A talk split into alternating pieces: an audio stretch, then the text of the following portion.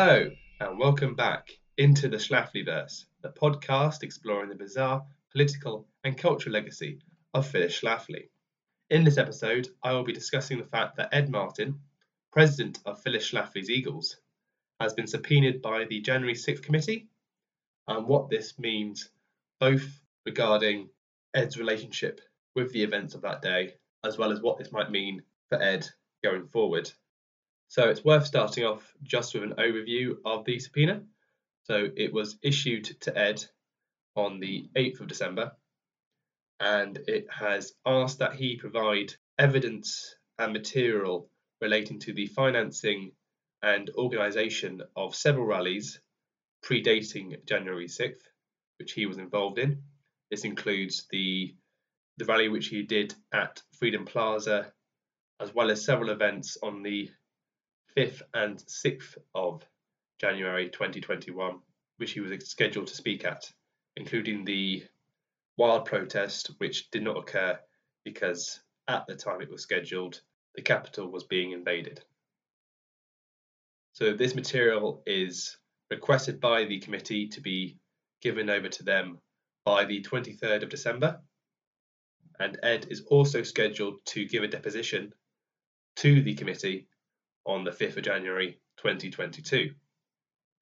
Uh, so far, I have seen no evidence of Ed either being willing to comply with the committee or not. Um, the reason why I say there's a possibility that he might not comply is because several of his allies have already come out saying that they are not. Steve Bannon is already in custody for refusing to cooperate.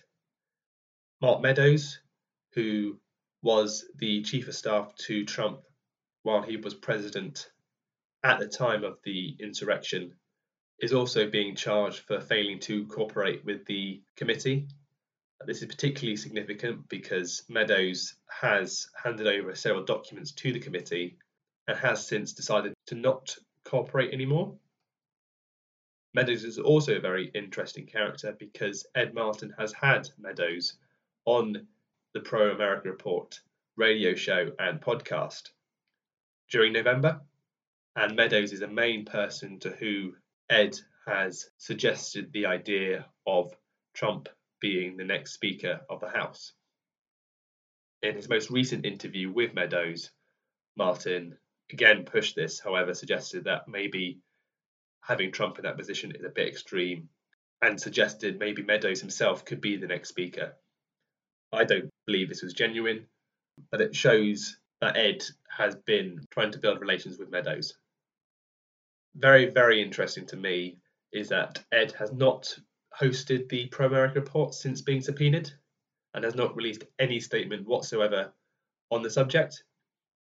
This is particularly surprising because during the summer, um, the committee requested documents relating to Ed Martin, did not formally subpoena him, and he released an email and talked about it on his show about the fact that he felt it was outrageous the fact the committee were investigating him. The fact he hasn't released such a statement is really interesting.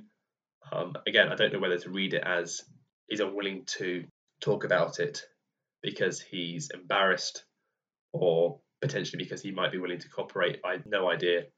So it'll be very interesting to see where this goes.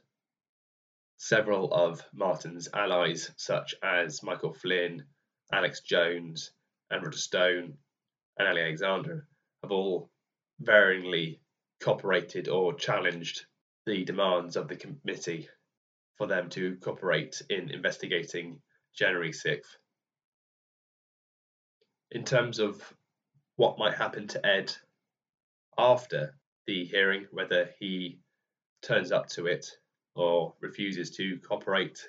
The only charges I can see being brought against him would be regarding inciting the mob, because as this podcast has documented, for several months, Martin was quite heavily involved in the rallies which occurred in the lead up to January 6th. And while I do not believe that Martin prepared or planned for January 6th to happen, these events clearly contributed to stoking the fire that ultimately led to people breaking into the Capitol with the intention of harming representatives and the vice president. I think the financing aspect of this is very interesting because I saw on Twitter as well that America's Future um, donated quite a considerable amount of money towards the audits that were occurring in Arizona, which was, was largely understood to be a Michael Flynn operation. It's also very interesting that since the summer, Ed has not really talked or been seen to be involved with Michael Flynn.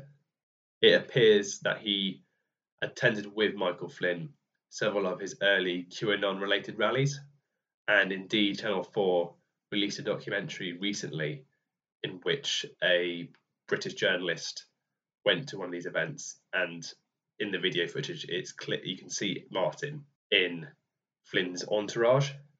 So there's documentary evidence that Ed went to these rallies.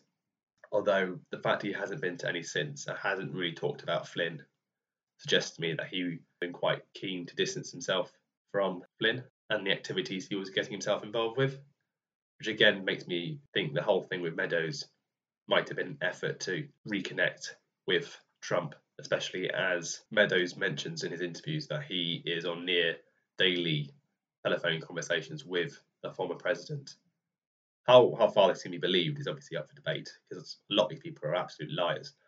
But regardless, I think it's interesting that Martin seems to be reconnecting himself with the Trump campaign rather than this Flynn thing that seemed to have been an effort to succeed him. So that's largely my thoughts and an overview of Ed Martin being subpoenaed. Again, I think watch this space. I'll definitely be releasing a new episode in the new year, shortly after or around the time at which Ed Martin is due to give his deposition. We'll, of course, have to wait and see what happens there. But the plan for the podcast would be from now on, we'd be giving irregular updates on Martin and the efforts to hold people account regarding January 6th. I would also like to take this time to just offer some commentary on the removal of the episode that was on the Council for National Policy. Um, since releasing that episode, I've been quite active on Twitter, following numerous users who were, were investigating that group and it's clear to me that many of them subscribe to a conspiratorial mindset, and a lot of that is conspiracy theory stuff.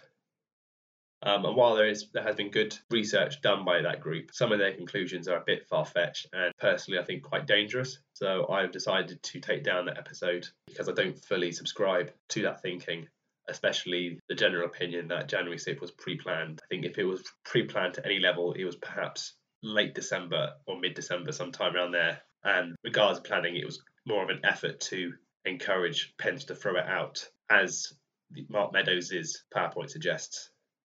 I don't believe there was a general plan to actually invade the Capitol. And if such a plan did exist, which I do think there was a level of that, it was clearly within the Proud Boys and the Oath Keepers who are evidently connected to Roger Stone. I don't think it was a general plan by the Republican Party to overthrow democracy with force, but rather through an abuse of legislation and the legal system regarding the succession. So that's my main takes for this episode is that Ed is clearly in a lot of hot water. Um, and I'm I, I think the fact he hasn't done his Pro America report and has been has let his producer Noah take hold of the operation and to deal with the podcast is quite a clear sign that he's under a lot of pressure and feels unable to be public facing at this time. So I do wish Ed all the best, especially with his young family and so forth. This must be quite a tough, trying time for him.